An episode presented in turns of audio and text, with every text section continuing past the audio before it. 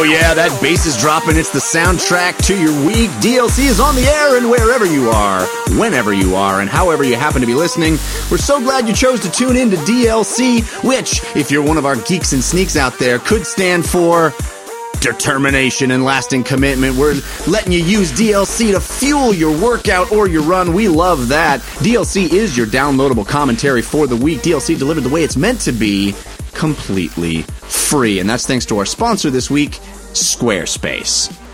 Squarespace! They made that possible, bringing DLC to you. DLC, of course, the show all about gaming in its many forms. Games played on desktops, laptops, and consoles, and also games that involve dice, luck, and cardboard. I'm your host, Jeff 2Ns, 1T Cannata, and I'm joined, as always, by my friend slash co-host slash nemesis slash father for the second time. Huzzah! Christian Spicer, everybody! Hello, joined as always, except for when he leaves partway through his show so his wife can give birth. Christian Spicer. Yeah, uh, all is well, happy, healthy, home. Uh, in future episodes, you might hear baby crying in the distant background because my place isn't that big. But uh, Claire was born May 4th, oh. and I'm sure she will be sick of Star Wars by next year. May the fourth be with Claire. Oh, little Claire. How adorable. I've seen pictures. She's, she's the cutest. Congratulations, man. Thank you. And haha, take that other babies who Jeff doesn't think is our, as are cute. As are cute. Yes. No, yeah, I, uh, I only, I realized that. there could be only one cute baby. Um, I bet our, our guest was a cute baby. I'll, I'll say that. Uh, this week, DLC always stands for your downloadable Cannata, your downloadable Christian, but this week we're excited. DLC stands for Detailing League Championships because we've got the host and caster of the Heroes Hype Amateur Series, as well as a Twitch streamer, a gamer, and uh, the hostess of many, many game shows. Too many to list. Miss Gillyweed herself, Jaycie Gluck. Hey, Jaycie. Hey, how's it going? It's great to be here. Thanks for being on. Um, this is sort of my surreptitious way to to be able to talk more about Heroes of the Storm because you are you are an expert Heroes of the Stormer. Perfect. I love talking about heroes, so I'm I'm totally game. Yeah, you do a lot of stuff uh, with StarCraft and and even more stuff now with with Heroes. Um, fill our audience in on kind of the stuff you do a little bit. Yeah, so I started out as a pretty much dedicated YouTuber and since then have been getting more into Twitch streaming and mainly mainly doing Heroes of the Storm content full time now. Um, I do cast a little bit, a couple of different series, including the Heroes Hype Amateur Series, like you said. And then I also host a community show with my co-host that won a second place in the Twitch and Blizzard Stream Awards for Heroes of the Storm community stream. So it was pretty cool. And then, yeah, I, of course, stream every day as well. Awesome. Awesome. Well, we're excited to have you here. Uh, we got a lot to talk about this week, so let's get right to story of the week. Story of the week. It's the story of the week. Story of the week. It's the story of week. Story of the week, of course, the part of the show where we make our case for the most important stories that happened in the world of games this week. You can always submit stories for our consideration by using our hashtag on Twitter. That's DLCSOTW or by visiting, visiting our subreddit. That's at 5x5dlc.reddit.com. Jaycie, as our guest, you get first pick of stories. So what would you consider your story of the week this week? Well, because of my um, involvement with Heroes of the Storm, and it's basically my life, I'm going to have to go with the fact that Kael'thas was announced as the next playable character in Heroes of the Storm, and most people think he is going to be available tomorrow with a patch. Yeah. Yeah. I'm excited. This is why I wanted you here. This is awesome. this is how I get to talk about heroes more and Christian just has to sit there and take it. Love it. Not only so, that, uh, but they all they even released a skins video with just surprise we have another hero coming too with Johanna the Crusader from Diablo. Yeah, that was a weird way to announce that, right? It was really weird, but totally awesome. I would love for them to announce cool characters like that because those skins were amazing. Yeah. Oh my gosh. Uh, there's a Hearthstone card that you can ride around on as a mount, um, which is amazing. And there are uh, there's a there's a Martian version of Gazlowe that has little spaceships instead of turrets. I want all of these things. Yeah, and um, Super Sonya too, who when her abilities when she uses them has like little I don't think it's kapow, but basically like little comic strip things that show up, which is just totally cool. Yeah, she looks like this. You know how um, the Super Skrull for comic book readers, Super Skrull is like a mashup of all the Fantastic Four powers in one guy. She, her skin looks like a mashup of of like Captain America, uh, Iron Man, Thor, mm-hmm. and uh, she's got an eye patch from uh, Fury. It's cool, man. Super cool stuff. but yeah, tell me why Kael'thas is important. Well, Kael'thas has a, is has a huge part in lore, of course, too, in Warcraft and World of Warcraft. He's the prince of Quel'Thalas, and of course leads the Blood Elves too. So he's got just a lot of lore involved with everything happening with Arthas too. And he's also going to be really cool because everyone generally thinks he's going to be the next mage like Jaina. Mm-hmm. And there's not really a whole lot of those in the game right now. And that's it's going to be really neat. They already released his heroic abilities, which is also something new they've done. They've shown that it's going to be Pyroblast and Phoenix. And they talked about how um, at Heroes of the Dorm there was a little bit of a meeting with developers and, and game designers, and they said how they're ramping up. They're going to be starting to release more heroes. They're aiming for one, I think, every three weeks. Oh my gosh, that's so rad! Yeah, yeah. Uh, having this having this one come out and and already we know what the next one is. It just seems like that cycle is is uh, much quicker than it has been up to this point, which is which is really cool. Um, I'm excited to talk way more heroes with you when we get to uh, sort of uh, our playlist section. Um, but uh, Christian, are you are you stoked about new heroes and Heroes of the Storm? How stoked of course. Why wouldn't I be stoked for it? The game's not out yet. They're still packing it with content. It's free to play and it doesn't monetize, monetize in an overly crappy way. It's somewhat the future of games and where more and more publishers are going. More publishers that can make money doing this means more competition, which means it's not just League and Dota dominating the conversation. So it's basically why Heroes is coming in to really shape it like Tom Brady and I don't know, dude. No, it sounded really good up until you petered out there. Uh, but yeah. Uh, Christian, what what what is your uh, what is your story of the week? Man, did you? Uh, so I was late getting into the rundown, so I don't know if anyone if you guys had watched this yet, but I need to mention it. And there's so much good stuff, but um, I don't know how to say his name because I'll try. Koji Igarashi, I think that's it. I've never said it. Read it a bunch. He's uh, best known as the assistant director for Castlevania Symphony of the Night. He left Konami before you know the Konami ship started really getting wobbly, maybe like a year ago, two years ago now. But he has now just released his Kickstarter, kind of in the way of um, uh, Mighty Number no. Nine. It's basically Castlevania. It's called Bloodstained Ritual of the Night. He has launched his Kickstarter today. It is a Metroidvania style There's no, game. This ritual, this ritual is going to have no symphonies associated with it, right? There's not going to be any kind of. There'll be no. large scale orchestra brought in uh, of this night. This is a ritual of the night, but no orchestras invited. Right. Well, maybe maybe that would be a stretch goal where they can just buy the, the, the IP from Konami that has no money. um, so I mean, whatever. It's interesting in the sense of what does this say about Konami? Because um, Koji had been asked about what he was doing before and wasn't able to talk about it and said he had a thing but wasn't, you know, couldn't do whatever, whatever, whatever. And I think it's interesting timing for this to come out now with all the other stuff that's happening at Konami. He says that, you know, he shopped it to other publishers around the world and people were interested, but no one wanted to take the plunge fully. And now the Kickstarter is saying that, you know, they have backers, but they need to see that there's fan involvement. So don't be worried about this game not getting made. Don't be worried that I'm not asking for four million dollars. Like we have most of the money. Uh, we just need to show that people want this game. So come support us. But the video is everything I love about crazy video game videos from I don't know. It feels kind of like late '90s, early 2000s, where.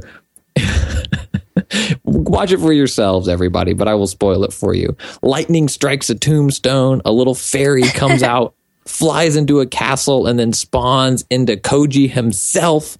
And he walks through this castle talking about the game. And then the part where he talks about the things they want to do to the game, he's like, we're going to give the game more bosses and, you know, more complexity and more depth. He's sitting there torturing a dude. and this isn't like him necessarily as a character. I mean, it is, but it's like the good old days of cowboy hats and, and whips and uh, crawling out on stage in a ghillie suit, like all of the awesome things. And he sits there and he has a glass of wine sitting in this chair. And he goes, Developers told me no one wanted this type of game. Then there's an awkward pause. Then he takes a tiny sip of, of wine and then he throws the glass onto the ground. anyway, the, I don't know. I mean, I'm sure the game's going to be great if it gets made. It has great pedigree behind it. Symphony of the Night um, is an incredible game. And I love these types of games, but the video alone is almost worth it, even if the game never gets made. But uh, well, you, they made two hundred grand in thirty minutes. They made two hundred thousand mm-hmm. dollars in thirty minutes after this went up. So I think they're in pretty good shape uh, to hit their five hundred grand goal in the next thirty two days. So uh, what do you think of it, uh, Jaycie? The concept art looks awesome.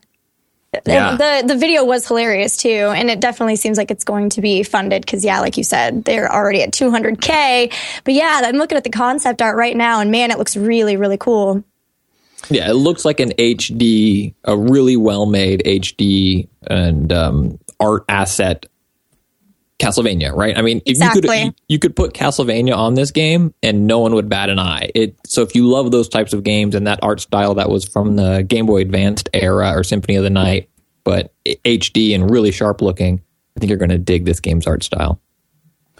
I can't wait for uh, five to ten years from now when we have the inevitable fighting game franchise that is um, the the analog versions of these characters versus the real versions of these characters. So it's like Castlevania versus Bloodstained, uh, Mega oh, Man versus uh, Mighty Number Nine, uh, Banjo Kazooie versus uh, what you call it. You know, I thought you were going like, to say we were going to have fighting games on Kickstarter that in games that would be named like "No One Lives Forever Combat," but spelled with a C, and maybe Alley Brawler. I'd love a "No One Lives Forever but, Combat" if it's Kate Archer. If it's Kate Archer kicking butt, I'm into that. Yeah, that'd be great. Yeah, the name of this game is pretty hardcore. Bloodstained Ritual of the Night. it doesn't. It's Pretty like epic. it's like putting into a a name generator on, yeah. on the internet. you know, um, I don't know about that. I, I think it's awesome. I, I you can't not think it's awesome, right? But it but it's kind of funny. Like, I guess this is what people want. They want Banjo Kazooie games. They want Castlevania games. They want old school stuff. People are throwing their money at this stuff. And that's, and it's great that we have this avenue of ways that we can get these old school games made with these old school creators that actually made this stuff. So it's what know, a small, a small portion of people willing to spend money want. I mean, none of these games will be the bestseller of the year. That will still likely be Call of Duty or, you know, something like that but what's great about this is it's something along the lines of like Patreon or even, I guess this is Kickstarter, where if you have a dedicated fan base that's willing to support you making something cool, you can make it. Whereas before, you would need to go over to, you know, Mr. Sony or, you know, Mr. Activision or um, Miss Capcom and talk to them and, and get things made. And now you don't, you can bypass that. And that's what this is proving. I mean, it's raised that much money, but was still only a few thousand supporters. So that's the yeah. cool thing.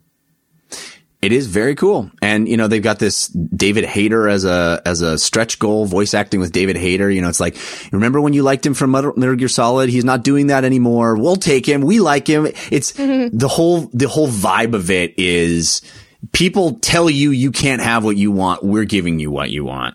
Uh, and I think people respond to that. Yeah. yeah. So that's cool. That's cool. Um, so again, Bloodstained Ritual of the Night. If you want to find that on Kickstarter, you still have over a month to to throw your dollars at this as well, or just um, watch the video, or just watch the video, which is yeah, its own reward.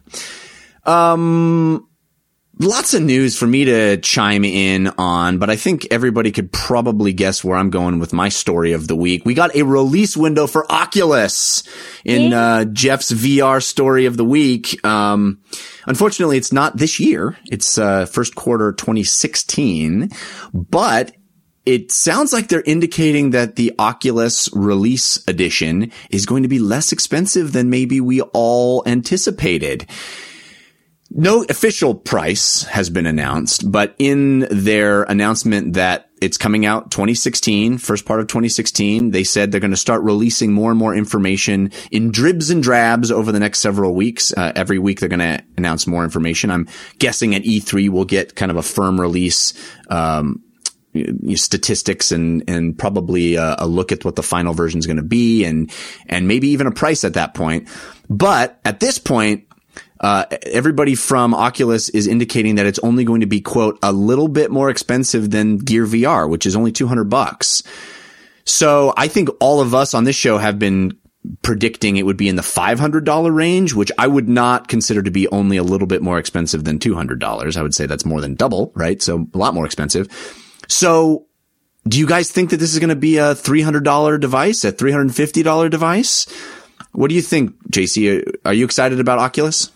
I'm really excited. I have tried the one of the first developers ones, and I got crazy motion sickness. But I hear oh. that they oh. have in, like made that way better.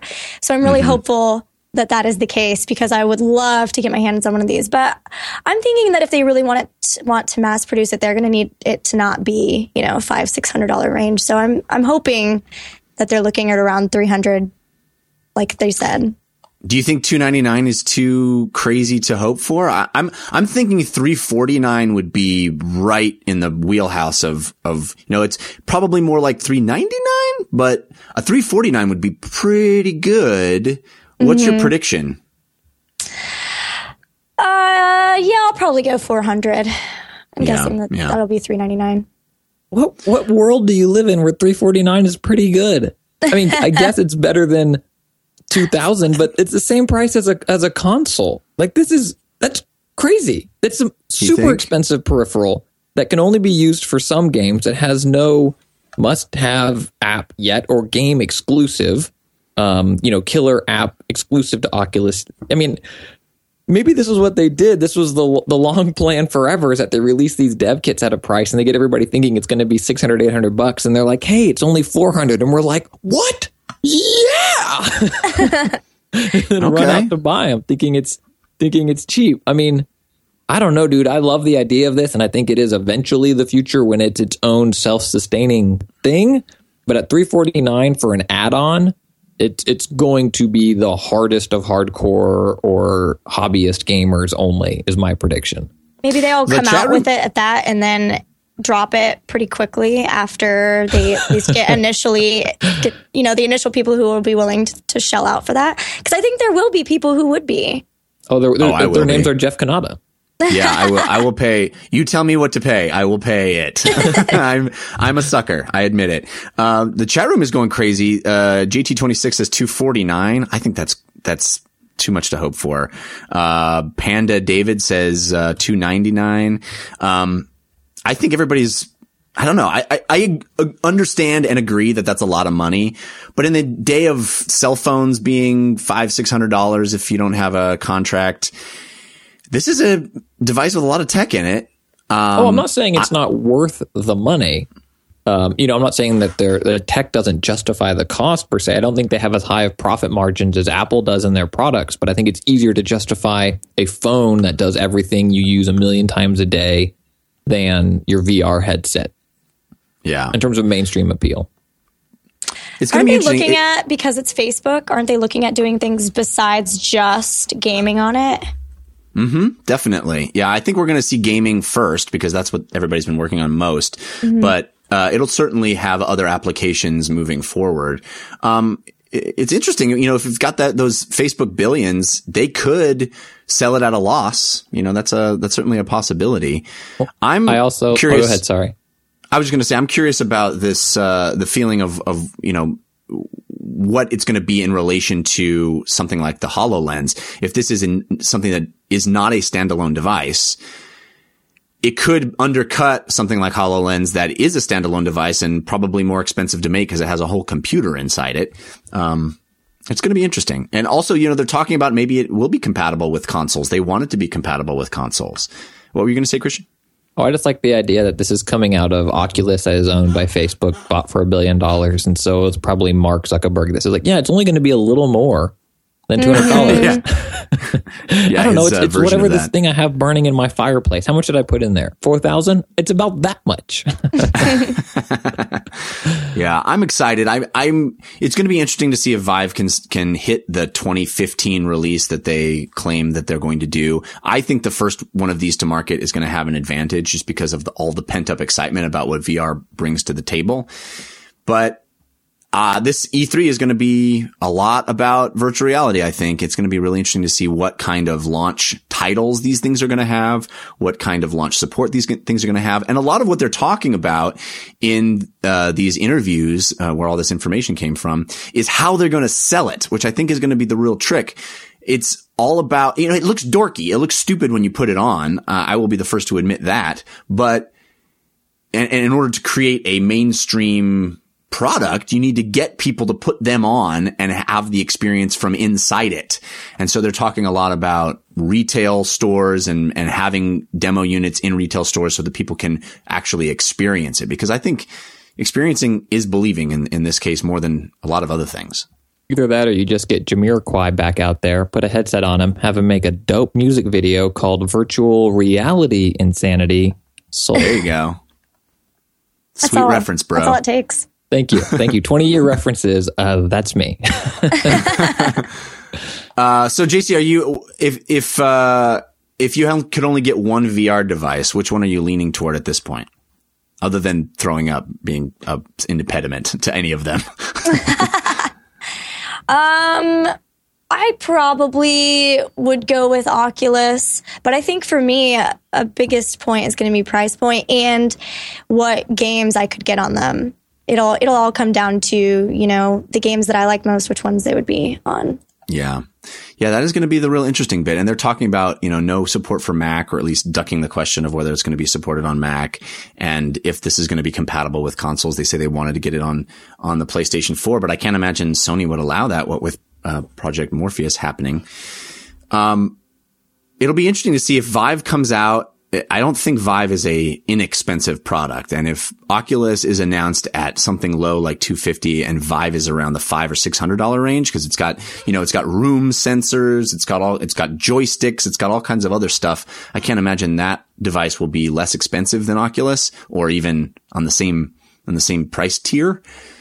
It'll be interesting to see if that is a problem for Vive going forward. Um, I'm going to buy all of them. I. um, let's talk about some other stories here. Some interesting Nintendo stuff in the mix. We got word that there's going to be Nintendo theme parks, uh, or at least sections. That the song? I don't know. I think it's um. I think that's the theme song. Um, Universal theme parks, uh, Universal Studios, Orlando, and uh, there's one in Singapore, I think. They are going to make Nintendo themed rides and attractions. This is big, big news. Nintendo, everybody says Nintendo's the Disney of video games. Now they can actually be the Disneyland of video games potentially.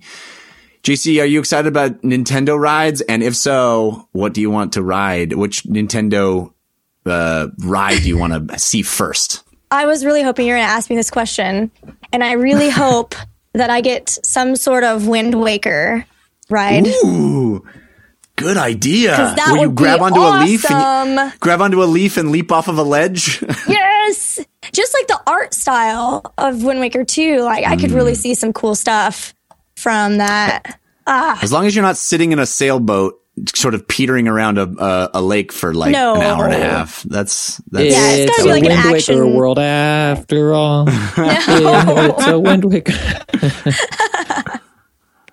That's a really great one. I thought, you know, the obvious, the obvious one is Mario Kart, right? Because uh, Mario mm-hmm. Kart feels like a ride anyway, and you could, you could have some sort of. I think people, if you look on YouTube, people have been building their own Mario Kart you know, replicas and throwing fake turtle shells at each other. But if you came up with some sort of awesome ride version of that, that would be cool. But I, I want to like go down inside pipes and, uh, I don't know, throw fireballs at stuff. I don't know how to do that. Get on it, Imagineers. Make it happen. What about That's you, Christian? their job you... to come up with that. Yeah, exactly. I'm not going to think of it for you. But you know, Nintendo Land is already a thing, so Maybe they already knew about that when they made Nintendo Land low those many years ago. I mean, this is a Christian, huge, a, a, very smart get for Universal Studios, right? They had Marvel before, and I think they still have some Marvel stuff now, but obviously that's getting um, phased out as Disney reacquires those those rights to have those rides. And so it looked like, what does Universal have? Then they got a big get with Harry Potter, and Harry Potter, or a wonderful wizardry world, whatever they call it, is awesome in Orlando, and it's supposed to be coming here to LA as well. And then Nintendo, this could be huge. They have Simpsons, uh, Harry Potter, and Nintendo. And my pitch for the Mario Kart ride actually isn't a ride, but it's the Back to the Future or Spider Man current one at Universal Studios. It's that you're in the car, 3D, mm, like Transformers yeah. thing where you, you know, shell hits you and you shake and you're zooming around and it looks like this awesome thing. And then the, the ride that I would think, here's my big pitch outside the box is Donkey Kong and your little car is a barrel and you get thrown. Like that's how they, you know, oh, start that's the ride. Cool. he chucks you and then you're zooming around doing stuff. But this is great. Who who wouldn't my I mean my snarky tweet about it was finally something Nintendo related that will have longer lines in retailer specific amiibo. But um Heyo. Who this is great. Everybody wants this. Universal has done really good rides with their branded content in the past. So I think this is going to be awesome. Some good suggestions in the chat. Uh, Maximilian says a Luigi's Mansion ghost house. Yes. Of like uh, the haunted mansion at Disneyland. Um, there is uh, stats one says real life Splatoon, where you're shoot. I guess it could be like a water park version of a Splatoon, where you're shooting water colored water at each other. That could be fun. Um, I'm down. I'm down for this. I think this is good for Nintendo. I think this solidifies, you know, what what their their cultural relevance. I think. I mean, they're already culturally relevant, but to be able to go and experience those things and like bring your kids and it's, you know, they're the kids video game company. Let, let it be, let it be completely about that. That's great. But what if the whole area is just Metroid and they just let you in and you don't have a map at first and you can't get to any of the rides? yeah.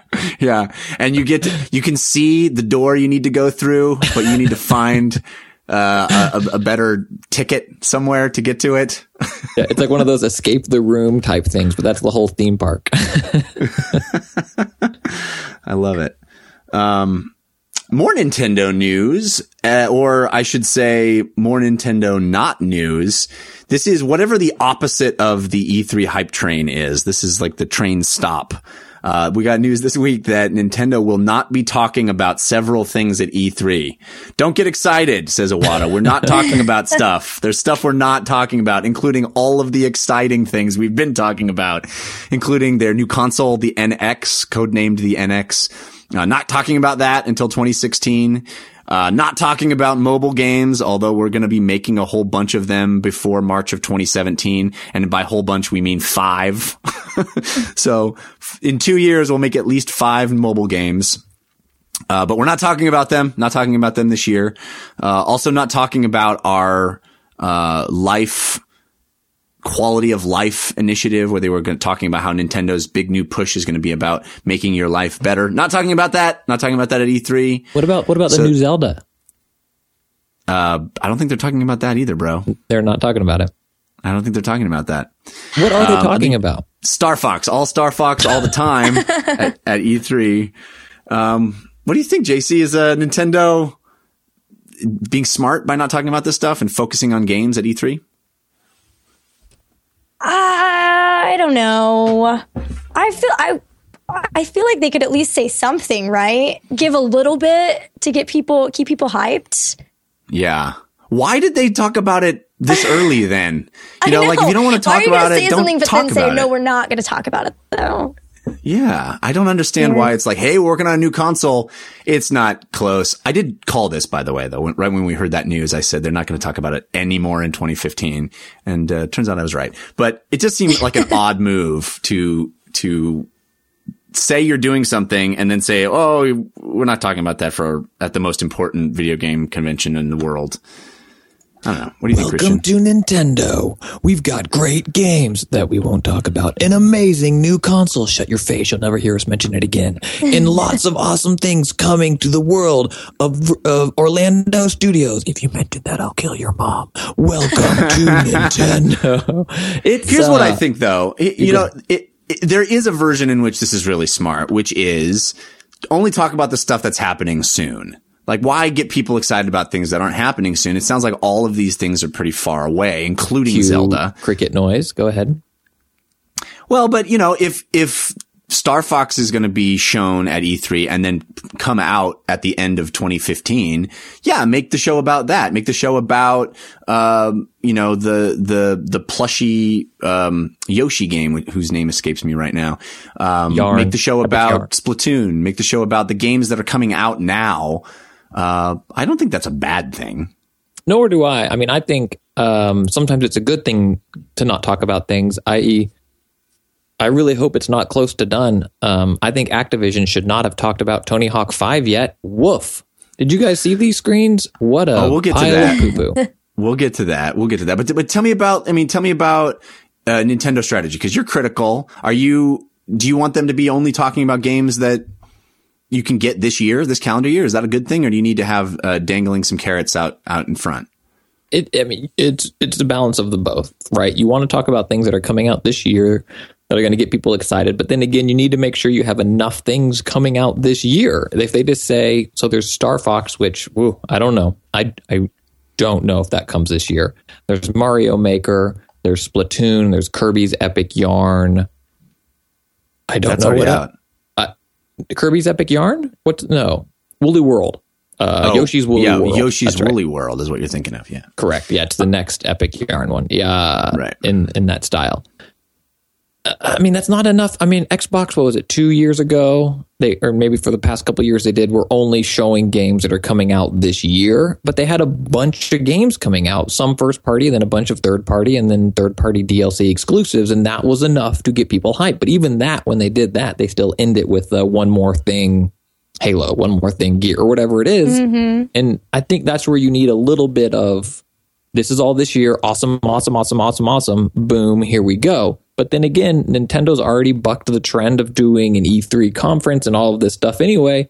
So it's not as if they need to fill 90 minutes on stage with stuff. They do their Nintendo Direct, talk about what they want to talk about, and then move on. And who cares? And they have their booth and they're making money. Yeah, ETH Demon points out that Mario Maker is this year. That's kind of a cool game, I guess. Uh, I think Star Fox has to be this year or they don't have a tent pole at the end of the year. Like what, what else? I mean, Woolly World, I'm excited for it. I don't think that's a tent pole Christmas game for them. I, I think there has to be something that they're not showing that they're going to debut in the E3 window that is going to be this calendar year and is going to be a big deal. Uh, enough of a deal that people won't be offended by not hearing more about the next, maybe. Yeah. Yeah. I mean, so Jaycie, what is that though? Does I, mean, it, I don't know. I don't know. My heart's telling me Zelda, but probably not. Yeah, there's no way. Uh, chat room says Xenoblade X, which yeah, Xenoblade is great. Um, but I think a Miyamoto game needs to happen this year, and Miyamoto's working on Star Fox, right? So that's mm-hmm. I think that's that's your answer. I don't know. All roads lead to that. I hope. I hope. I want to play that game this year. That's for sure. Metroid. Oh, yeah. they, if they had a Metroid bomb somehow, that would be incredible. I just don't have hope that it's like going to come out this year. Like they curl into a tight little ball and then drop a Metroid bomb. Is that what you're talking about? and then jump up to the top of the convention center. Yeah. um, Let's take a moment and thank our sponsor, Squarespace. Squarespace is the easiest way to create a beautiful website, blogger, online store for you and your ideas. The best thing about Squarespace is that it is simple, it is powerful, and it is beautiful. So you can make something awesome, you can make something elegant, and you can make something striking online, and you don't have to make it complicated. It doesn't have to take you all day. It's easy. Squarespace is inexpensive as well. It's only eight bucks a month, and you get a free domain name if you buy Squarespace for a year. It has a what you see is what you get drag and drop interface. that lets you create really cool stuff. You start off with a, a template that's already cool, and you can make it your own so it doesn't look like every other site online. And you have drag and drop commerce. Every single website comes with a free online store. So if you're selling something, it makes it easy to just plug that right in. It's awesome. Also 24 seven support via live chat and email. And I have to say, I used that this week. My site, I, uh, I real borked it real good, guys. I borked up my site, jeffcannata.com, which has been on Squarespace for, gosh, almost a decade. And, uh, I don't know what I did wrong, but I borked it real good. And, uh, I contacted Squarespace's, uh, 24 seven support. They got back to me really fast. They fixed it for me. It was, it was great. And I thought to myself, this is exactly the kind of thing that I talk about all the time in the Squarespace ad, but it just happened to me this week because, uh, I can mess stuff up. I can really, uh, really mess stuff up real good. And, and they had my back. It was great. Uh, you can start a trial with no credit card required at all. So just build your site. See if you like it. Don't even have to put in a credit card. So they're not going to automatically charge you if you forget about it. Not going to happen. Check it out Try, try Squarespace for free and do so using our URL. That's squarespace.com slash DLC. And if you do that, you'll get 10% off your first purchase and you'll show your support for DLC. So it's squarespace.com slash DLC. We appreciate them supporting the show. Hope you support them in return.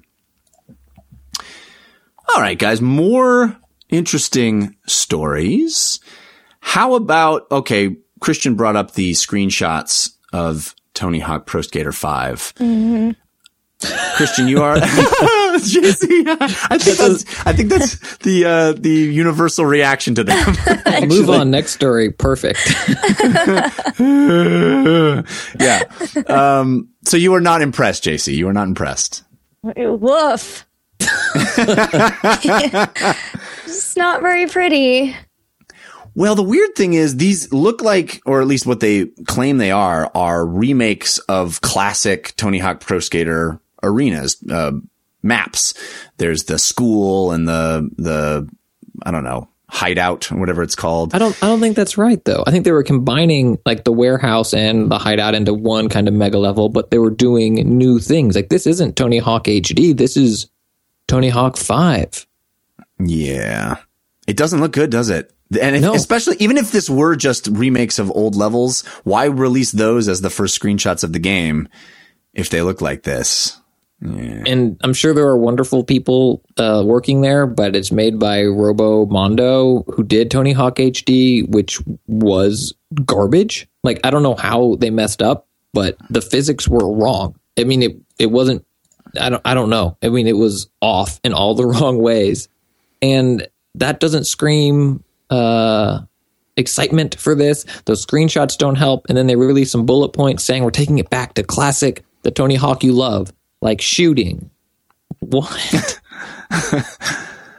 oh man, I know you're you're a big skating game fan as a as also a actual roller skater and skateboarder, Christian. So you were one of those people that was excited for new Tony Hawk, weren't you? Right? I would. I don't. I mean, it must be harder to do than I think it is.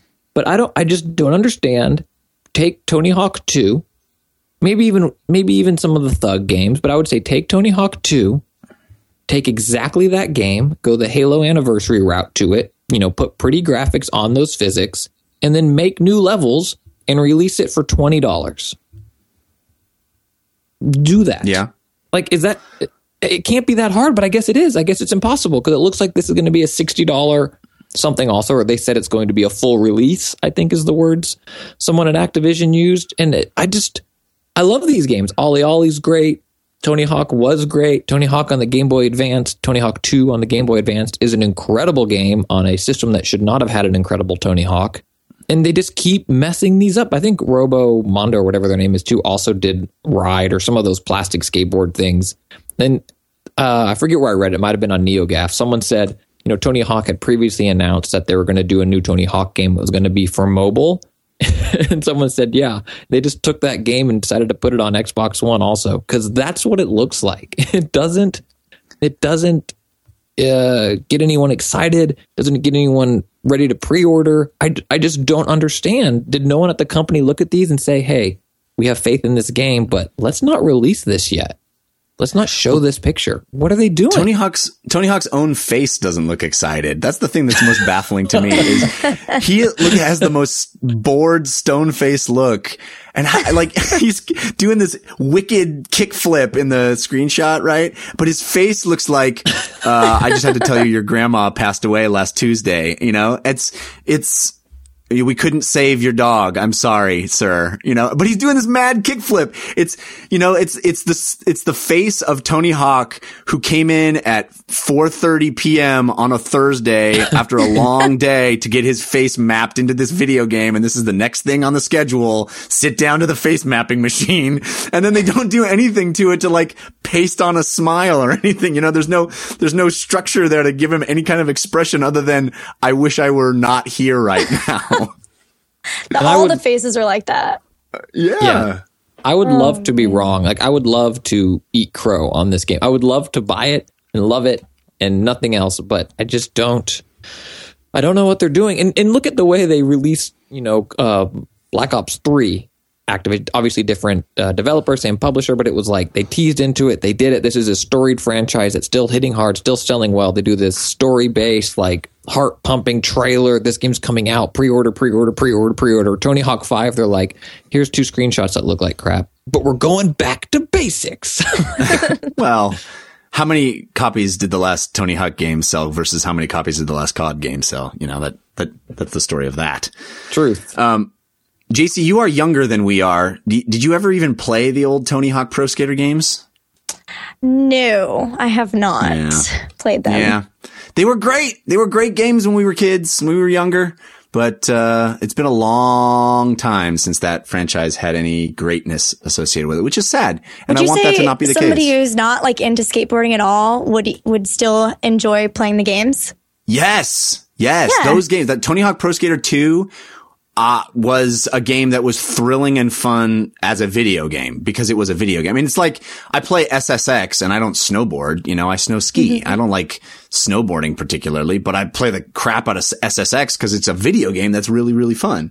Um, I think the same thing is true with the Tony Hawk games, but you also unnecessarily add the word snow before the word ski. That's because I water ski, dude. I water ski. okay. And so, so to differentiate and you ski. Because when I was a kid, if you went skiing, it was the summer and you were behind a boat. No, that's true. I guess I do. I snowboard, but I also waterboard. So it's good to have the distinction in there. I hate you. oh, man. But at least we both um, agree that we hate the way these screenshots look. So we can find common love over our hatred for Tony Hawk 5 screenshots. That's true. I, it's just sad. It's more sad than anything else. It's like this is this is the debut of the what the game's gonna look like, and people have been clamoring. We we talked about the rumor with the the chef like revealing the fact that five was being made. Like people, there's excitement for it. Uh, anyway, moving on. Speaking of excitement, we were talking about Lego Dimensions, which is the uh, the new in the genre of of you know uh, Skylanders and um, Disney Infinity type games that Lego is going to do, and we were speculating on some of the the IP that might be leveraged to make Lego Dimensions cool. We got confirmation this week of some really, really cool stuff. Uh, there was a leak of some mock-ups of some ads for different add-on packs, including The Simpsons, Doctor Who, Jurassic World, and uh, Scooby Doo. Also, there's a Portal 2, Valve hmm. Portal 2 version of Lego Dimensions. Uh, Jaycie, is this, what's your take? What, do you like this? Is this exciting? This is so cool. It's so cool to see all of the different IPs just like spanning from one of my favorite video games, which is Portal 2, all the way to like The Simpsons. That's that's so crazy and even Jurassic World, but the one that I'm most excited about by far is Portal 2. There's even a little Chell I see. Ah, that's so cool. Right? Yeah. what do you want this game to be like? Do, do you think it'll be uh, like the Lego video games or do you think it'll have its own sort of interesting, different play style? Um, I'm sure they're going to stick at least a little bit, or at least draw to the Lego video games for play styles and that type of thing because they're so insanely popular and they're well done. Um, mm-hmm. I would hope that they would at least take good parts from that, but make it a little bit different. Yeah, I, I'm intrigued by this. I think this is, you know, I love Lego so much, and I hope that they embrace this creativity in Lego and let you to build crazy crap that isn't just IP stuff. I mean, I dig the IP that we're seeing here, but I want there to be some outside the box, just make crazy Lego things. Mm-hmm. Christian, you're a big Lego video game fan. Um, is this added news kind of fulfill the promise of what Dimensions set out to be? Oh, I'm sorry. My wife and I just got a divorce because I sold our house to leverage my Lego Dimension um, addiction. uh, well, yeah, that sounds I mean, about right as far as money wise. What a uh, it's like oh we don't we can't do Marvel or DC. I mean I'm sorry they're doing DC. We can't do Marvel. They have their own. Uh, they're in Disney Infinity. I guess we'll just get every other IP. Like what a a, a wide array of IP and all sorts of stuff from Simpsons to Portal to Back to the Future. Um, just DC superheroes, Lord of the Rings, Wizard of Oz, Doctor Who. It, I mean, yeah. all Lego. This is incredible, Jeff. Start ratcheting down your expectations. Though you're not going to be able to build anything you want and put it in the game. You, the, I don't think the tech is there. It's not like a a build stuff though. Spatial scanner where you'll get to put. It needs to know what you built. Why not? It doesn't matter what you build. You can just put that little chip on there and be like, oh, you got the Back to the Future car, and it will put that in there. Why not? I like your little 11 uh, year old. Like, why? I want to. uh, That's what I want, though. It would be great, but it's not there yet. Not until the Kinect comes out for the Xbox 360, where you can scan in your own designs and get them in the game. We're not there yet from a tech point. Lego Dimension won't be the game to do it, but between this and Disney Infinity 3.0, which I don't know if we talked about at all, that looks incredible. The art style on the Star Wars guys looks incredible. And the devs they're saying they're bringing in to, you know, toy, uh, tinker with the gameplay aspects of it. Also incredible. The team behind uh, Sonic All Star Racing is working on um, the speeder bike stuff for Star Wars. Uh, Ninja Theory is working on the combat stuff for lightsabers. I know I just totally transitioned to Disney Infinity 3.0, but between these two games, uh, I'm definitely not buying a VR headset. You know what I mean? okay, well, we'll make a deal. You can play VR at my house. I'll come over to your house and play with your toys. And we'll both be single. Great. Yeah, we'll both be divorced and uh, and poor. Oh, well, at least we figured that out early. Um, how about, well, we all, we knew Fallout 4 was coming. I don't even need to talk about this basic confirmation that Fallout 4 is going to be announced at E3. We knew it, right? It's not even, this isn't even news, right, guys? Right. This is a sure bet than your bet on the Pacquiao Mayweather fight being a bad bet. You know what I mean? yeah. It's yeah. 100% going to be there. There's no way it's not. It's not coming out this year but it will be at E3 in a big way. 100%. This doesn't even deserve being having the hype train song. Like it doesn't even. It's not even. It's just. But it's Fallout. A given. yeah, that's true. You know, what freaking Fallout? What is Fallout to you, though? Uh, like to me specifically? Yeah, mm-hmm. I'm just mm-hmm. curious for someone because Fallout to me is a franchise that my older brother loved that I never got into, and then Fallout Three came out, and and he was like, "It's gonna stink," and then he loved that. And to me, it's been this thing that my older brother always liked that I never got into, despite its reinvention as a third person, you know, Morrowind style game. Like, mm-hmm. what uh, what does Fallout uh, trigger for you? Like, what is it? What does Fallout Four for you? What place does it hold for you in in your gaming uh, excitement base. Is that a thing? It's now. It is now. I just come up with show it titles, is. guys. It totally is. You're, you're good. so mine's kind of similar in that it was introduced to me by my brothers as well. And my brothers have been pretty much the reason that I am like into video games, into cool films and anything like that because they started on me very young to make sure that I liked things that they deemed cool. So they got me into Fallout. And so for me, it's very nostalgic in that it's something that I, with my family, can get really, really excited over.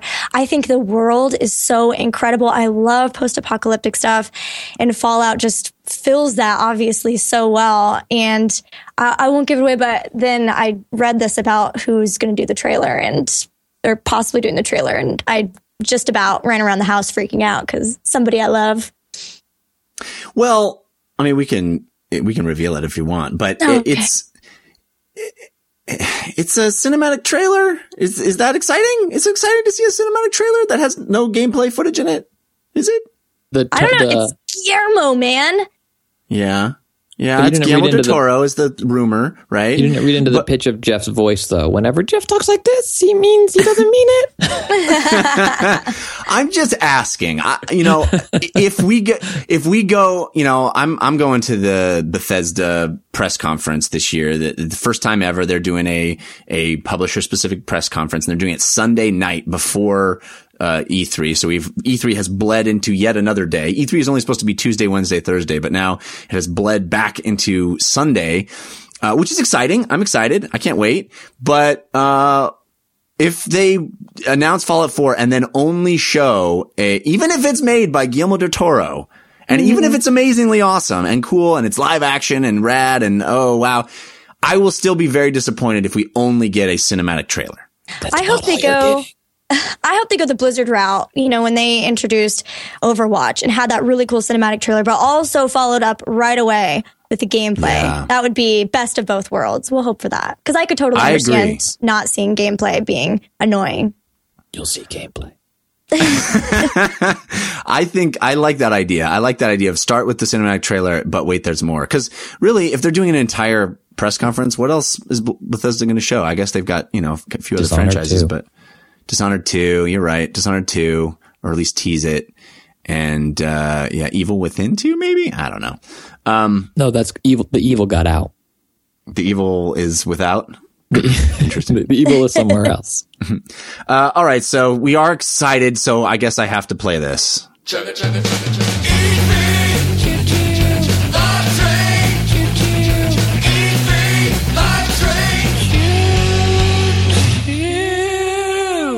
we decided it was worth it. We decided it deserved hype train, even though it will surprise absolutely zero people when Fallout 4 is announced. Uh, I guess uh, Guillermo and the fact that uh, it's you know it's the only Fallout. reason it won't be announced now is that Guillermo's working on it. right. Everything he touches doesn't happen. Unfortunately, but this is just to be clear. My understanding is this is just the 3D animation house that he owns or is part owner of is rumored to have worked on the trailer. I don't think Guillermo is in there saying "give this tree creepy arms" or you know whatever Guillermo's magic is, which is don't get me wrong, magic. Um, but this game's coming. They're going to show a good chunk of it. I think Jeff, you'll be very happy. And this is all based on purely nothing, of course, but I'd be willing to bet on it. You're going to take that all back when that tree has creepy arms. I'm just telling you. it um, might. It is Fallout. Jaycie, I know you're all uh, all heroes and all StarCraft all the time, but uh, mm-hmm. what what are you most excited about from E3 as far as announcements? Is there a game or games that you're most anticipating? Um, I'd definitely be looking for a huge game announcement from Nintendo. I think that that will probably be big when we were when I was at PAX East and I saw Splatoon. I was very pumped because it looked so cool. So I just want to hear more about that. Continue to hear more about that. But then um, Fallout 4 for sure.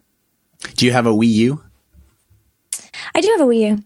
Hmm, okay. All right. Well, fair enough. Um, one of the games that I'm most excited about, it's not going to be a new announcement, but I think we're going to see lots more about it, uh, because the last two years I've been super amped is The Division from Ubisoft. Unfortunately, we got some news this week that might cause some worry in the division camp. It sounds like they're bringing in yet another developer to work on the division. Um, it's uh, a Ubisoft Annecy, I guess it's called Annecy, uh, which are the guys that did uh, multiplayer on Assassin's Creed 2 and Rayman 2. They are not saying exactly what that team is working on specifically, but they join two other teams, uh, Massive Entertainment in Sweden and Red Storm in the US, as well as the Ubisoft Reflections team in the UK.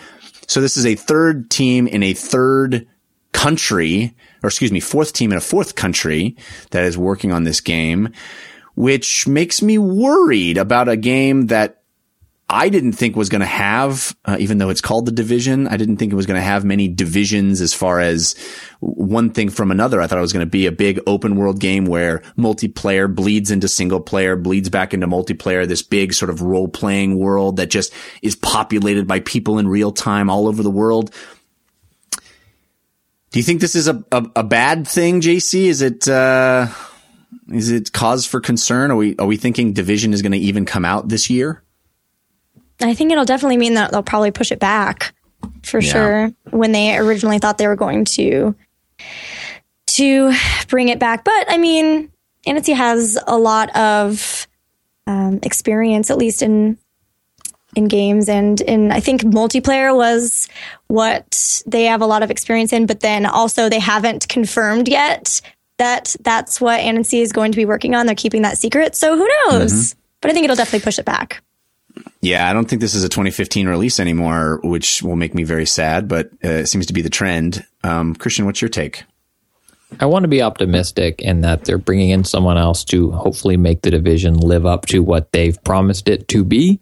And I would take that over, you know, I would take Ubisoft going the Nintendo route versus what they've done for Assassin's Creed for so many years and just getting a game out because they have to get it out or um, Watch Dogs was such a disappointment to me in what they promised and what they delivered. So if this means that the division gets closer to what they promised, I'm all for it.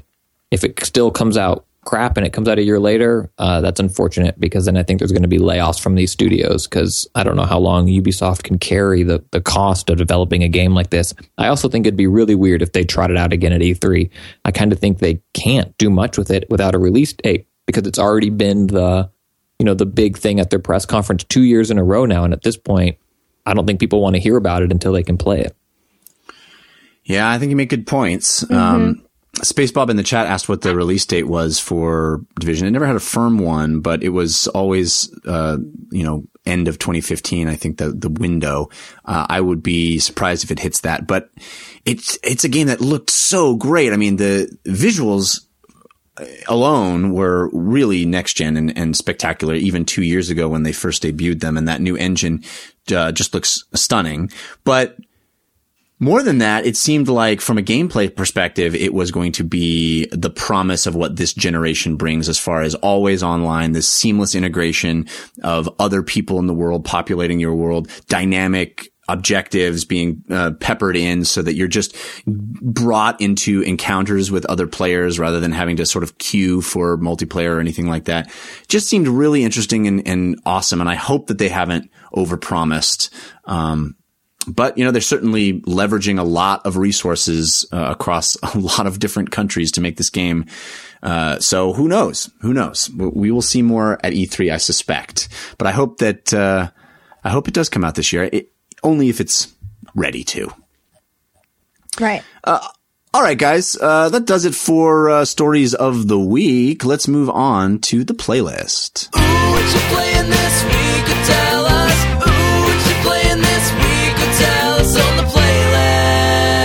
I'm excited because I know what's on your playlist, Jaycie. Let's talk some hots. I haven't been able to talk hots in a while on this show because everybody gets mad at me because I get too into it and I get too excited.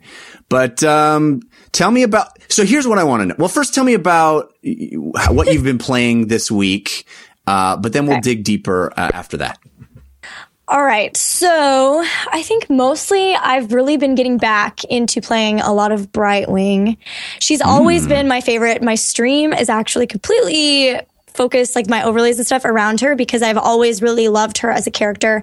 But then I also just really enjoy her playstyle. And she was the first person I got uh, the master skin for. And then because I try to make myself play other heroes so that I A can level them up and B know them more for when I'm casting them, I kind of made myself, you know, put her on the back burner a bit, but I brought her back out this weekend. It's been a lot of fun, as always, still playing her. And then playing some Jaina as well. So what is your process of learning a hero to be competent enough to to be able to cast that hero. I mean, it seems like such a unique skill uh, to be able to play effectively and also narrate your your play your playing of that character.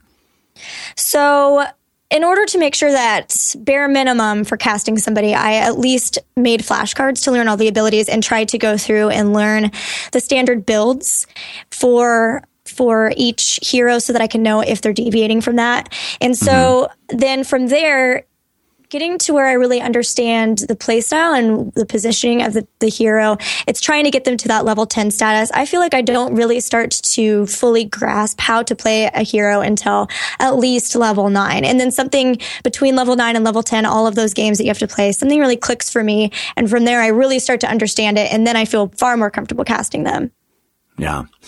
I think that, uh, judging from the feedback I've gotten on this show, I, I would guess that the majority of my audience is either casual MOBA players or, or, you know, thinking about getting into a MOBA. And when I talk about HOTS, I get a lot of people asking if, if, if they should get into it, how should they get into it? Mm-hmm. What is your advice for people that are new to this genre? And, and, you know, this game comes out in June 2nd. It'll be free to play. What's your advice for people getting into the game?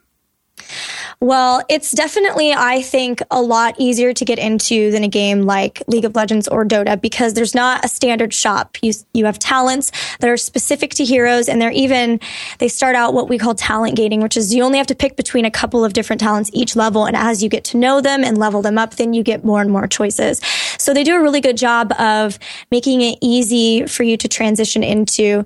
I would say the best thing is just to um, ask advice from people just hop into the game and start playing. You're going to learn things, but don't be afraid to ask things. Yeah, there's going to be, of course, with any online community, there's going to be some people who are lame and stupid, but there are a lot of people in this community who are more than willing to be helpful, will give advice, will be really nice, and will will help you learn learn the game more. Did you and have play a, with uh, friends too? Sorry, play with friends. Yeah, no, I agree, and I think co-op mode is a great place to start as well. Yes. rather than jumping into quick match or, or something uh, where you're you know you're liable to you know be playing against other people, and therefore the stakes are a little higher, and people can get a little more angry. Um, mm-hmm. You you play a lot of uh, StarCraft before this, and so you know you were into the esports community there as well. So you definitely weren't starting from zero. But what what was your experience starting up? Did you play League before or Dota or anything like that? I didn't didn't ever really get into Dota, but did play quite a bit of League. And what I really liked was that I never really liked the atmosphere of oh, I have to get the last hits on on minions and you can never take those because I'm the I'm the carry I need that and like oh right. I needed to get that kill. You shouldn't have gotten that kill on them. But at the same time like you might your team might not have gotten a kill at all if they had not thrown in damage. And I never really liked that atmosphere. It wasn't for me. And what I really like about heroes is that it's completely team based you get team kills. There's no such thing as kill stealing. And I think it's generated a much better community as a result yeah, I completely agree with that. I think for me, that's, that might be the, the biggest thing I like about HOTS is it, it, they really they dub it a brawler instead of a, a, MOBA, and it really is that. It's this is these big fun team fights that everybody's contributing, and you really are playing your role, and you really are contributing, and, and that sense of contributing to the team at all times, contributing uh, XP wise, contributing to kills, and not having to worry about all of those weird etiquette rules that you were talking about. I, I think that's a huge part of what makes it fun for me as well. Yeah, I, I completely agree with that. And besides the fact that I've always been a fan of Blizzard games, and I think that a lot of people have always loved the Blizzard lore, the, the great lore that they create for their games. And it's cool to see finally all of their big characters in one place, like seeing Tyrael fight Kerrigan and Diablo take on uh, I don't Kael'thas coming soon. It's it's just a really cool experience for any Blizzard lover. Yeah, yeah, that's that describes me as well. Do you have a um, recommendation for a good starting hero or a few different starting heroes if people want to pick up the game? Yeah, so I think Blizzard did a great job with this as well in the shop. Any of the cheaper heroes, prices are going to be the the easier ones to pick up.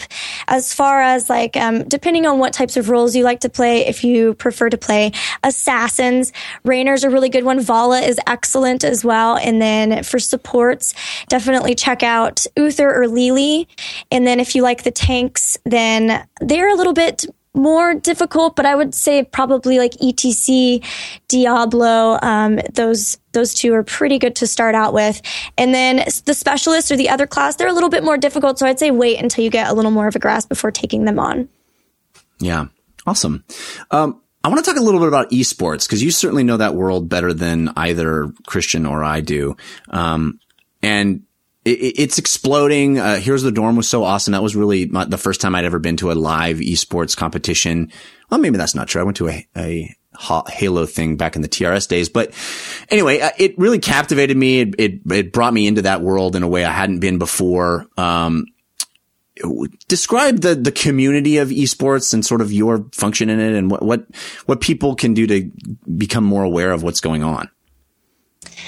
So each community for a game is going to be different, the esports community. But for Heroes specifically, right now it's very um, open, inviting. People are very generally really really nice and supportive of each other, trying to build up the community, which I think is really cool. And it's evidenced with streamers specifically will make sure to host another streamer when they end their stream. It's just kind of like a, hey, I'm done now, but you should really go watch this person if you're still wanting to watch because they're they're really cool and it's just a really cool supportive community that's being made.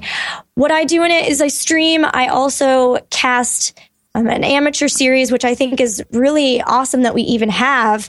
So teams, people who are looking to make teams but aren't on the level of like the major teams can come in and still experience a tournament atmosphere, but without the pressure of trying to just play these teams that of course are just going to be ridiculously good because they're getting paid to mm-hmm. play. So I think that that's a really cool thing that we've got. We've actually got a couple of different amateur series that people can just make teams and join in when, with or whenever. So I cast that. I also cast um, another series that is major, but it's I provide the English cast for a Chinese scene, and I think that's something else that's really cool that people don't really know about with esports is that there's like specific uh, scenes based on region, and you're going to see different play styles within that. So the really cool thing is to see those play styles go up against each other, and as Heroes gets bigger, we're going to get to see that more and more, and that will be the really cool thing to see because then you're kind of cheering for your home team from wherever you're from, maybe. And that's, I think, something that people don't realize is just like with sports, you see people doing that. You have that in esports too. Yeah, it's cool. I certainly was was doing that with uh, UC Berkeley at Heroes of the yeah. Dorm because I, you know, I went to a UC school. I'm going to cheer for uh, my UC.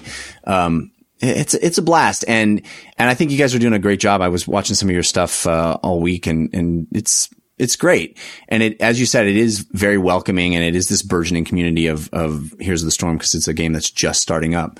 Um, mm. and it's, it's easy to get into, especially as somebody that, that digs the game as much as I do.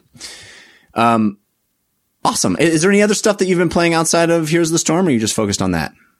The last game I played was I finished Dragon Age Inquisition after like 95 hours trying to awesome. beat every every single quest. I'm a huge fan of Dragon Age, but since then I've been like, okay, I need to buckle down and just focus on heroes.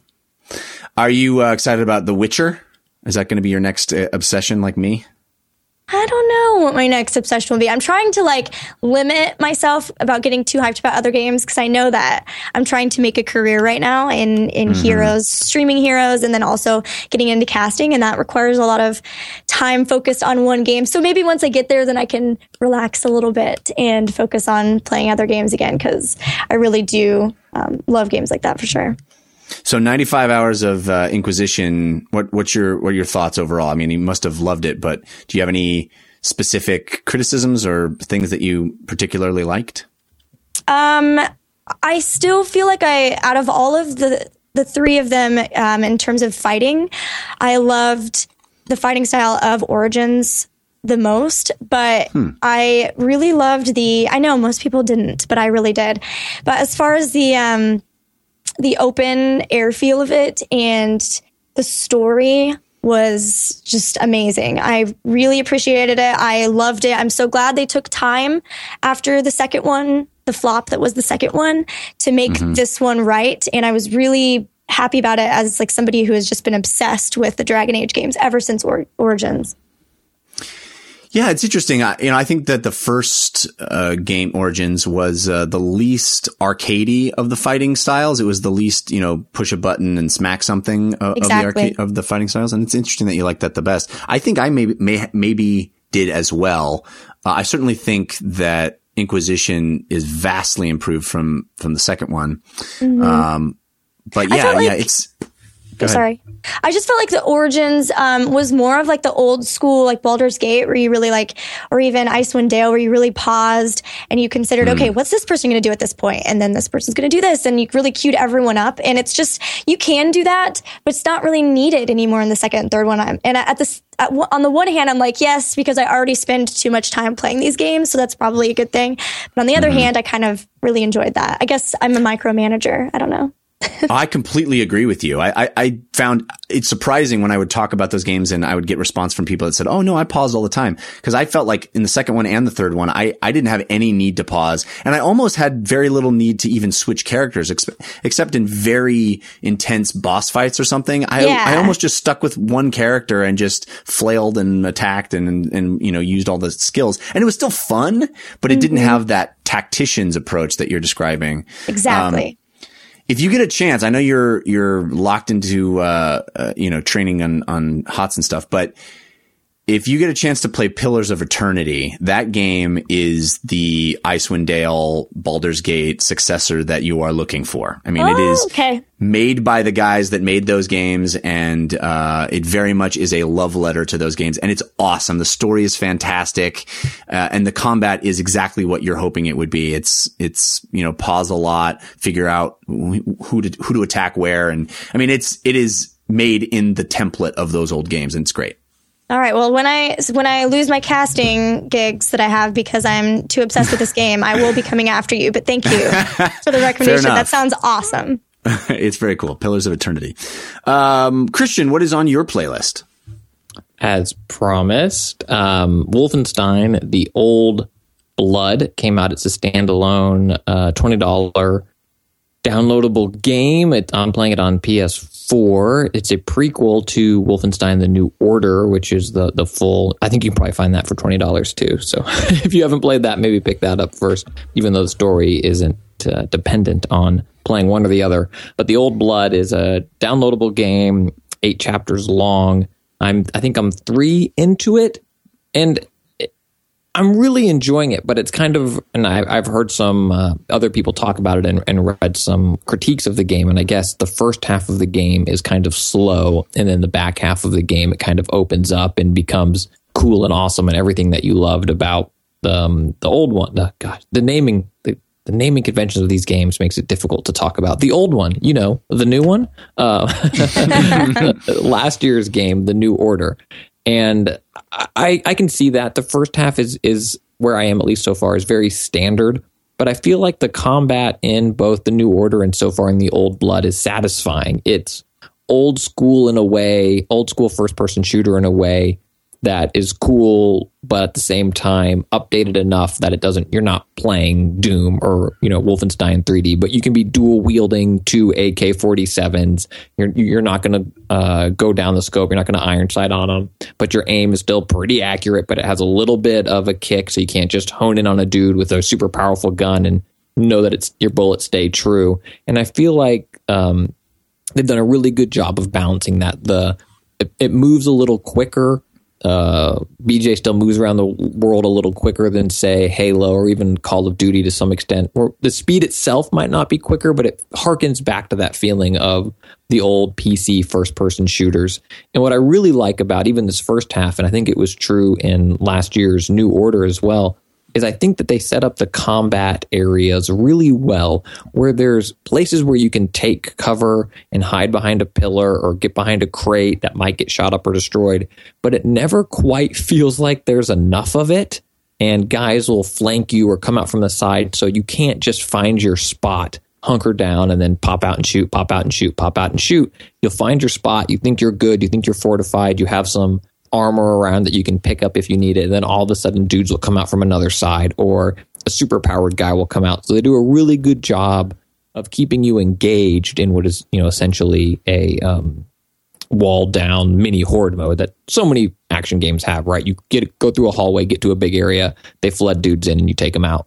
But I think the way these Wolfenstein games approach that is is really refreshing and really cool. I don't know how it is on like the easier difficulties, but at normal and harder, I feel like they strike that balance really, really well. Graphically, the game looks good slash I don't know, which I think was also true of last year's The New Order, where I know that was a cross gen game, and, and and some people were upset. They think the graphics were held back because of that. Where the environments and you'll see light and dust hanging in the air and light catching the dust particles and water splashing up and blood splattering places, and then you'll see a dude's face, and it just looks like someone took a Ken doll dipped it in oil and its mouth is moving. Like it, the characters at times look really odd and like you'll put your hand up and hold someone else's hand and your hand must be the size of Shaquille O'Neal's, but everything else about you is normal size. There's really weird things that pull me out of an otherwise really cool atmosphere where You know what they game, say about guys with big hands, Christian? Everything are, else about them is normal size. yeah, exactly. That I, I have heard that. but I mean, I think if you like the new order, which I think a lot of people did, and you're looking for something to fill your week before Witcher or Batman next month or something like that, I, I could recommend this game. It's it's it's a lot of fun so far, and it doesn't overstay its welcome from what I've heard, and it's not super expensive, which is things I like, especially because um, I even have less playtime now than I did than I did before. And yeah, then I've also been diving back into Mar. I'm still Wait, continuing with Marvel bef- Heroes 2015. I just really to, wish- before you get to that, let me. Uh, yeah. I just want to ask you a little bit about uh, uh, Old Blood. It, it sounds a little bit like it's more of the same. Is it just more of the same? I mean, I know you loved the first Wolfenstein, or not the first, but last year's Wolfenstein. Order. Yeah, yeah. I know you loved it, and and you it was you know one of your favorite games of the year. So more of the same isn't necessarily a bad thing, but is it is it just more of the same? It is and it isn't, right? It's not reinventing the new order put a new spin on Wolfenstein and I think made a compelling first person Wolfenstein game that hadn't existed in a while. But what the new order did really well is the story and uh, aside from the combat, but it really shed new light on this 90s action hero BJ Blazkowicz and and played him well where it winked at he's a 90s action hero living outside his time and all of that stuff was really cool. The old blood doesn't have that, at least so far. I haven't seen that because you are the action hero living in the action hero time. So you don't get some of those cool references where you're a man that doesn't belong and you're only good at killing and, you know, at least they need you and this is going to happen, but you're dealing with these other people that have lived in this uh, alternate future where the Nazis won World War II. So it doesn't hit on those story notes, but the combat, the the pacing through the levels, and the feel of the game does feel like more of the same. But to me, it's been long enough, and I'm personally in between that type of game right now that it's filling that void nicely, and it won't overstay its welcome. I don't know if I'm ready for another 40 hour game of that, but another 6 mm-hmm. hour game, yeah, I'm game. Cool. And uh, Marvel Heroes, you said you're back into that?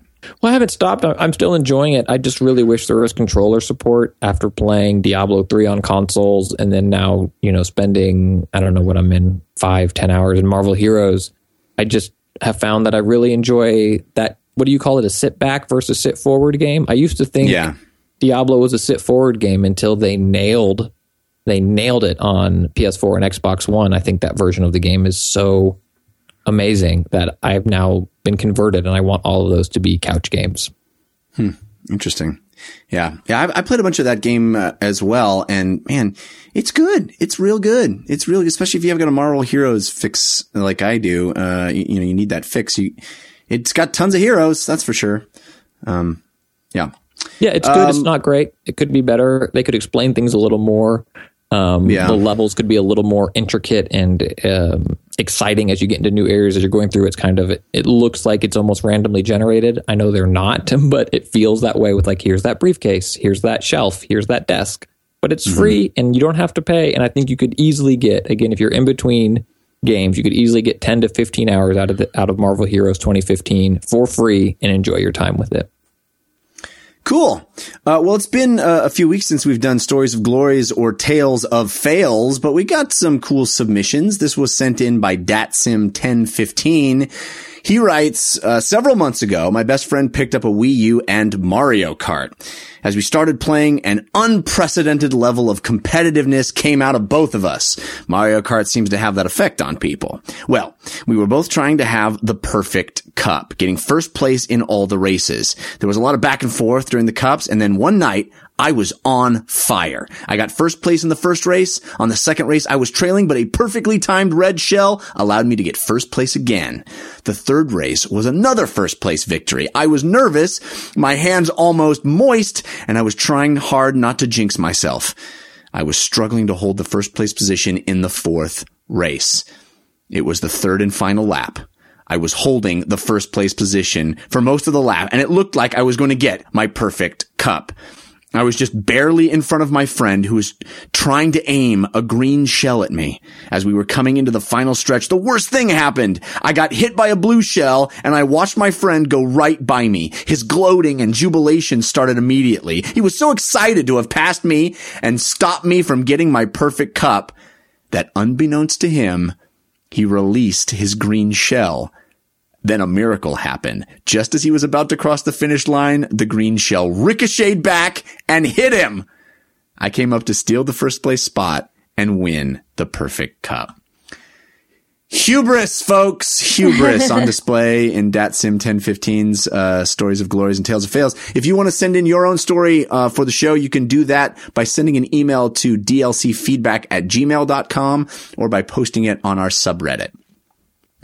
Uh, you guys ever have a moment like that where you you you snatched victory out of the jaws of defeat? I'm sure I have. I feel like the ones I remember are when I get it snatched away from me, though. Right? Those are the ones that stick yeah. with me. Uh, Madden on Genesis, I I had it. It was in the bag, and then I just got arrogant and I threw a hail mary, and he intercepted it. Um, KC was the guy I was playing, and he intercepted it and ran it all the way back. And I was like, oh. what was I doing? yeah. I had a, I had a Here's the Storm match the other day where, uh, we won with 2% of our core alive. And, oh. uh, that was, those are, those are fun. When Were you, you like, shaking? You, yeah. That was, happens to me. Oh man. yeah, you start shaking say, like, because you're so excited? Yeah, where you're just like, oh my, you're so nervous. Like, are we going to do this? And then you have to like take a breath after those, like sit back a little bit. When it happens to me on stream, I've had a couple of those really close ones like that. You're just like, ah, I'm trying not to scream into my microphone and blast people's ears, but I'm really happy that we won that. Did you see one of my favorite moments? I think I mentioned it on the show too. Is uh, during Heroes of the Dorm uh, at the Boston College ASU game where they like cut to a shot of one of the guys on Boston College who were the underdogs in that match. And they were, he, they clearly knew they were about to win. And he starts jumping up and down in his seat going, core, core, core. In fact, I think yeah. we, we titled our episode that, that week. Um, it was such a great moment. I've totally felt that before of like, I think it's happening. I think we're going to win. You know, it's, uh, it's great. Yeah. Oh, I love that feeling. It sucks though when best. it's your, when it's the, uh, you're on the opposite though. Just like Spicer yes. said, it's the worst feeling. Yes, when you when you know you should have won and you you know you Through it. yes yeah the worst. Uh, all right, guys, uh, let's carve out a little bit of tabletop time. Oh shoot, that still doesn't work. I didn't even fix it from last week. Oh man, the worst, guys, the worst. All right. Well, we're still going to do tabletop time. Just not going to have the bumper because uh, this whole time, week I didn't tabletop fix it. Time, tabletop time, tabletop. Oh shoot, guys, that doesn't work. There's a new bumper. yeah, there you go. I like that. That's good. Oh, I'm excited uh, because Jaycie's here and she's a a designer board gamer. Um, you actually do a designer board gaming show. Is that correct? Yeah, it's been a while since our last episode, but we're trying to get it back up in the summer as my brother's one of the main members and he's a teacher and he's been really busy. But we're, we're hoping to have that back up, back going to YouTube uh, when summer hits. Okay, cool. What's it called? Table flipping board games. Table flipping board games. I think there's a bunch of people flipping the table on me right now in the chat. There's so much anger that the the bumper didn't play. People, uh, I'm sorry. I apologize. Um, so I see that you have been playing uh, XCOM Enemy Unknown, the co-op board game version of the popular video game franchise. Uh, Christian and I didn't really love it when we played. We only played it once, but uh, what was your take on it? So it was incredibly hard and we were playing like this starter mission because it was the first time I'd ever played it. And I just could not fathom why it would be this difficult. And then afterward, my brother explained to me that out of like the seven times he's played the starter mission showing the game to people, that was the worst one he's ever played. Hmm. So I at least felt a little bit better in that, but I was the researcher and it constantly was like, oh, we, d- we can't give you money because we have to give money to the person running the, the drones or the person running the soldiers. And I was like, this must be what a real life scientist feels like. that the funding to science is the first thing to go and you sit there the entire game doing zero things. So that was a little bit frustrating. I don't know. I would have to play it stupid military gets all the money. Yeah, yeah, exactly. Yeah, that's awesome. I think you were the researcher when we played, right, Christian? Yeah, it, it's an interesting role where you are kind of dependent on what other people spend or do. I remember a couple of times we were playing with Zavdamatis and, and he like, and I'm going to buy these planes. And I just was glaring at him like, no, you're not. I need, let me upgrade the things we have. We can do this. Nah, here come the planes. And then what happened? We got the planes destroyed. Sweet. Yeah. It's a great co-op game in the sense that it, you don't play, a lot of those co-op games suffer from what they call the alpha gamer syndrome, where everybody is kind of creating a global strategy and one player who may fancy themselves, you know, more knowledgeable or, or just more has a more bombastic personality might take over and sort of dictate what everybody else is doing because you're all sort of planning together what to do. This game, yeah. you can't really do that because you, A, you don't have time because there's a tick, tick, tick of a timer on you. Uh, and also, you know, the way the roles are set up, they're so different and you have all this information that everybody else doesn't have. You have to play your role, uh, yourself, which I think is, is to the game's credit. Yeah. And I really like games that have a timer function too, like Space Cadets and Space Alert. Oh, yeah. It is about games with space, but I really like the timer function because a, I love board games, and I if I'm in the mood for a long board game, that it's fine. But if I have to sit for like five six hours of a board game, I really want to know that I have to sit there for that long, and so I value games that still create a really cool atmosphere, but are able to pull it off in a shorter time frame. Yeah, we didn't like it. Maybe it was better for you if you were playing with someone that had already played a few times, but we were all trying to learn together and we felt like the app didn't do a very good job of conveying the flow of the game to us. It was very mm-hmm. stop and starty and we kept re- having to read the app and, you know, search that little, little mini Wikipedia that's involved. Yeah. Um, the one yeah, thing I disliked about rolling. it had to do with the app too.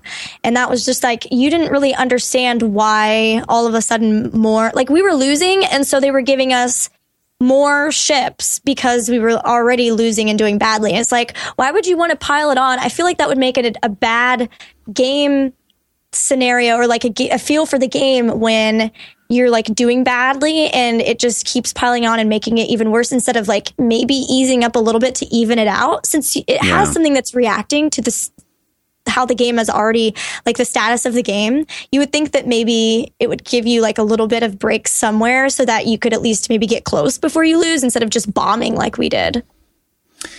Yeah, a lot of those games they compound uh, your your problems very quickly, and yeah, it could be it could be discouraging. We certainly didn't win our game either, um, yeah.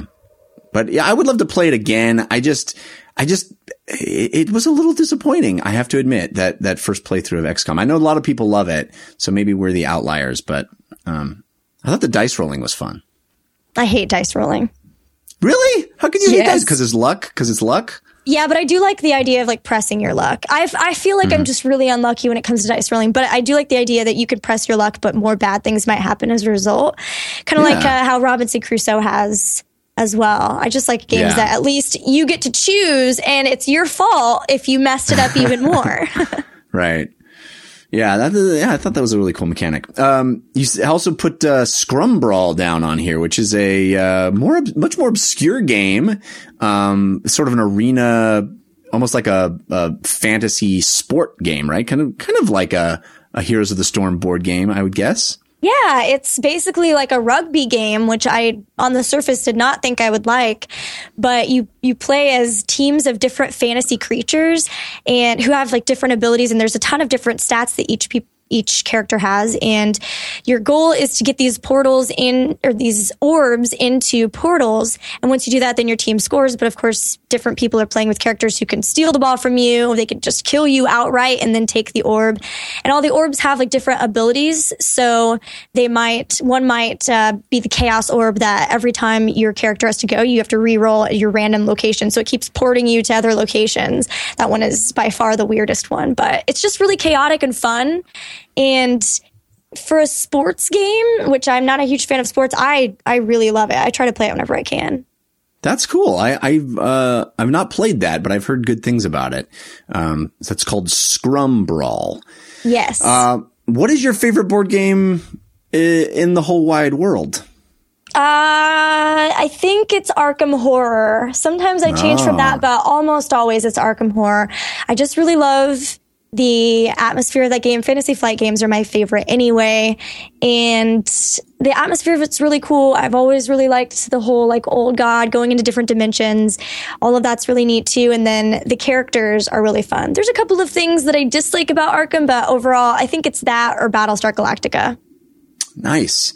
Yeah, I, am definitely on board with uh, Battlestar Galactica. That's a fantastic game with uh, a traitor in your midst. You're trying to figure out who the Cylons are and trying to, you know, solve missions and and sabotage missions if you are a Cylon. That's a great game. Arkham yeah. Horror. Everyone loves it, but me. I think uh, everyone loves that game, but me. I don't. I just. I don't love it. I like it. I don't love it. Um, Have you tried any of the other games that are based like it? Like yeah, Eldritch um, Horror or Mansions of Madness even is really cool. I like Mansions of Madness. Of those three, I think Mansions of Madness is my favorite. But Mansions of Madness is more sort of dungeon crawly, and you're you know you're building the board as you go, rather than the sort of massive things that Eldritch and and uh, Arkham are doing. Um, I just find them a little more fiddly than I'd like, and I feel like those games, like like what you were talking about with XCOM, those games punish you kind of out of nowhere, and I don't know. I, I, don't like. I don't like. I'm not a huge co-op board gamer anyway. I find myself um, less and less interested in those games just because when things go bad, they they make you. F- it's more about mitigating horrible stuff happening rather than trying to make good stuff happen. And I like playing board, when I'm playing board games, I like trying to make good stuff happen. I like building things and creating economic engines and getting points and all that stuff. And those games are, it's all about like, just prevent the end of the world, please. yeah, you make a good point. I don't know why. I, I, do usually prefer cooperative games, but I'm also like weirdly too competitive and I get kind of embarrassed by it. So I think that's why I gravitate toward the co- cooperative games more. But you, yeah, that's a really good point.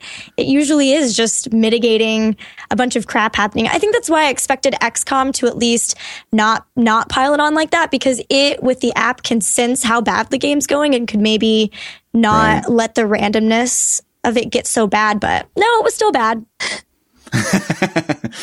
awesome.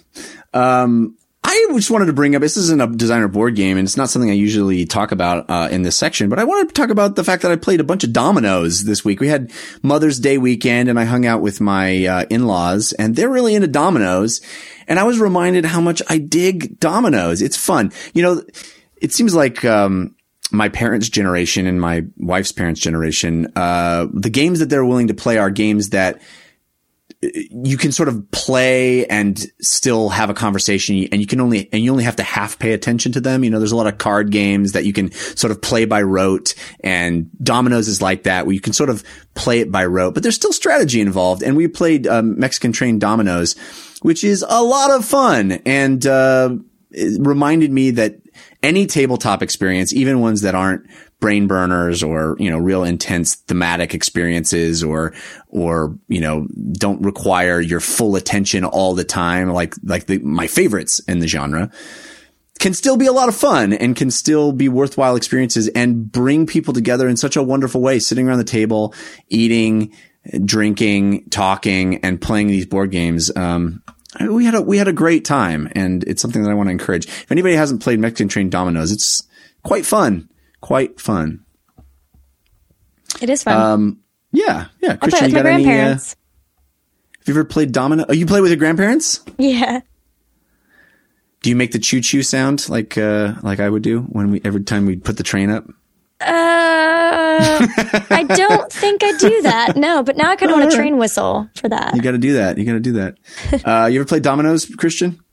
A long time ago at summer camp, I would play dominoes, and it was perfect for that. But it wasn't something that like stuck with me. I know there are people that love it. Um, there are people I used when I used to live in a different part of LA at a park. There'd be a group of I don't know, youngest seemed maybe 20 to the oldest was probably 70, and they would be there every week.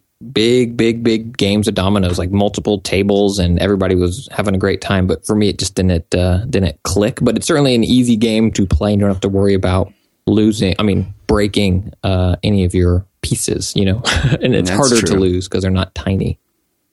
That is very true. Uh, all right, guys, uh, this was a real fun episode. Thank you, Jaycie, for being here. Um, Thank you Ms. so much Gilly for having me. herself. Yeah. Uh, we're going to do a parting gift to finish out the show. But before we get there, tell people where they can follow your exploits this week. Well, you can follow me on Twitch, Twitter, Facebook, and YouTube, all Gillyweed SC2, like StarCraft 2. And um, I'm also I do a lot of different things like casting on a different channels, and um, I do a different uh, my community shows on a different Twitch channel. So generally, the best way to catch what I'm doing is to watch my stream. It's at 3 p.m. Central Time on my Twitch channel, or to follow me on Twitter. I always announce what I'm doing on there um, every time I have a new new exploit or thing that I'm doing. And that's uh, Gillyweed SC2 on Twitter. Uh, Christian, what about you? What you got going on this week? Thursday is improv versus stand up at UCB Franklin. It's going to be a really, really fun show. If you're in LA, come out to that. You'll get to see how I do um, kicking things off with, um, I don't know, maybe six hours of sleep spanning the week. Man, having kids is the best, but I mean, this first part is. Uh, I've been playing Sleep Deprivation, the game, which is it's really fun. you always lose. You always lose that game. You you do. You always always. Hopefully, you're not operating heavy machinery when you lose. But uh, uh, but it's Thursday at UCB, and then I am at Twitter at Spicer, and my comedy album Moment in Time is still available. And Bloodstained Ritual of the Night has already surpassed four hundred thousand dollars in the span of us doing this show. It doubled its money. Yeah. Holy moly. Wow. Imagine what happened if they added a symphony to that night. stretch goal. Um, stretch goal. Oh, you can follow me on Twitter. I'm at Jeff Cannata. That's spelled with two N's and one T. And you can listen to me talk about movies over at the Slash Film Cast. I had a very spirited debate about Avengers Age of Ultron on that show last week. We're going to be doing uh, a, a movie that I will be talking about at the end of this show in my parting gift this week. Uh, that's at slashfilmcast.com. Also, listen to me to make the funny, the comedy with, uh, newly wedded Anthony Carboni. I was at his wedding this weekend, which was a lot of fun. Um, that's We Have Concerns at wehaveconcerns.com. Check that out if you would. Also, why not give our show some love on the platform of your choice? Give us a little five star review over there on the iTunes. We certainly appreciate that.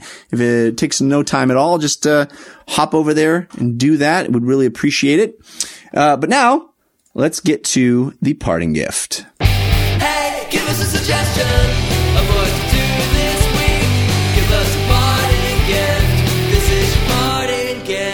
Do you have a uh, recommendation to take people into next week? Yes, if you are into reading, I would definitely recommend The Martian by Andy Weir. It's a fantastic book. It's sci-fi at its greatest, in my opinion. They do such a good job of creating an amazing protagonist that you cannot help but love and root for. It's like a cool, futuristic, but not too, not too future in the not so distant future, you might even say. Um, setting. It's just really cool. And it's kind of a castaway type story as well. It's by Andy Weir. But also, if you think the story sounds cool, but don't have time to read, the movie is coming in November and they have a crazy cast lined up for that as well. I think um, I'm blanking on his name. Matt Damon. Yeah. Matt Damon. Thank you. We'll be playing the main character, and after reading it, I think like reading it and then going to the IMDb IMDb page and looking at who Ridley Scott, who's going to be directing it, and the casting people picked up for the cast. Everybody just fits so well. I'm very, I'm very excited to see it on on film as well. But definitely check out the book; it's amazing.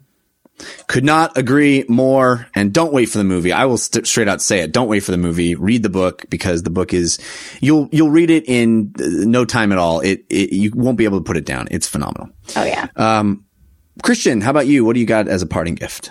We were chatting about it a little pre-show um, last week tonight with John Oliver. I think everybody kind of knows about it and loves it. He was a guest uh, host and correspondent on the Daily Show before he got his own show. It is Sundays on HBO last week tonight with John Oliver. I love it. I think it's hysterical.